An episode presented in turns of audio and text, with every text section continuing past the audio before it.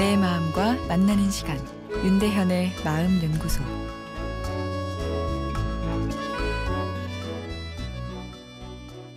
안녕하세요. 월요일 윤대현의 마음 연구소입니다.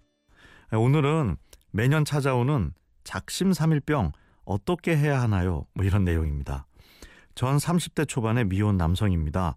작년에 영어 공부도 열심히 해보고 수영도 좀 배워보려고 영어학원은 저녁반으로 주3회, 수영은 주 5회 새벽반으로 등록했습니다.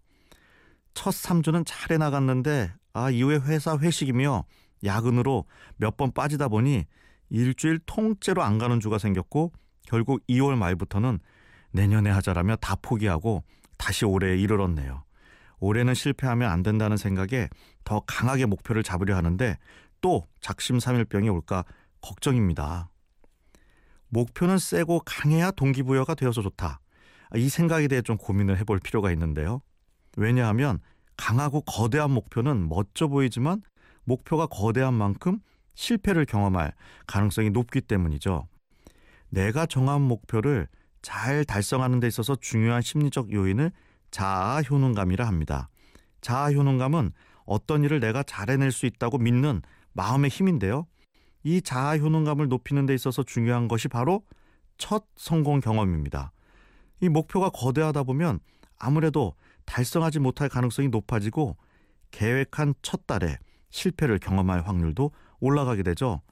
첫 달에 쓴 실패의 느낌은 자아 효능감을 툭 떨어뜨려 버리고 그냥 패스라며 내년으로 그 계획을 미루어 버리기 쉽죠.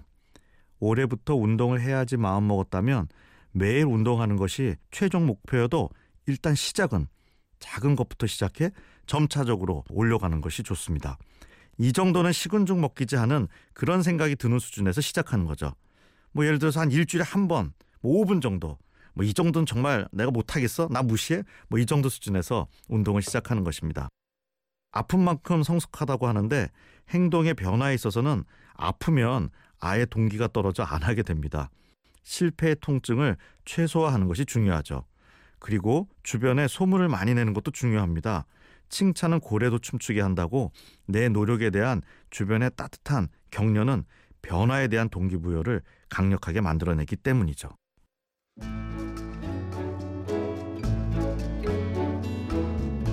윤대현의 마음연구소 지금까지 정신건강의학과 전문의 윤대현 교수였습니다.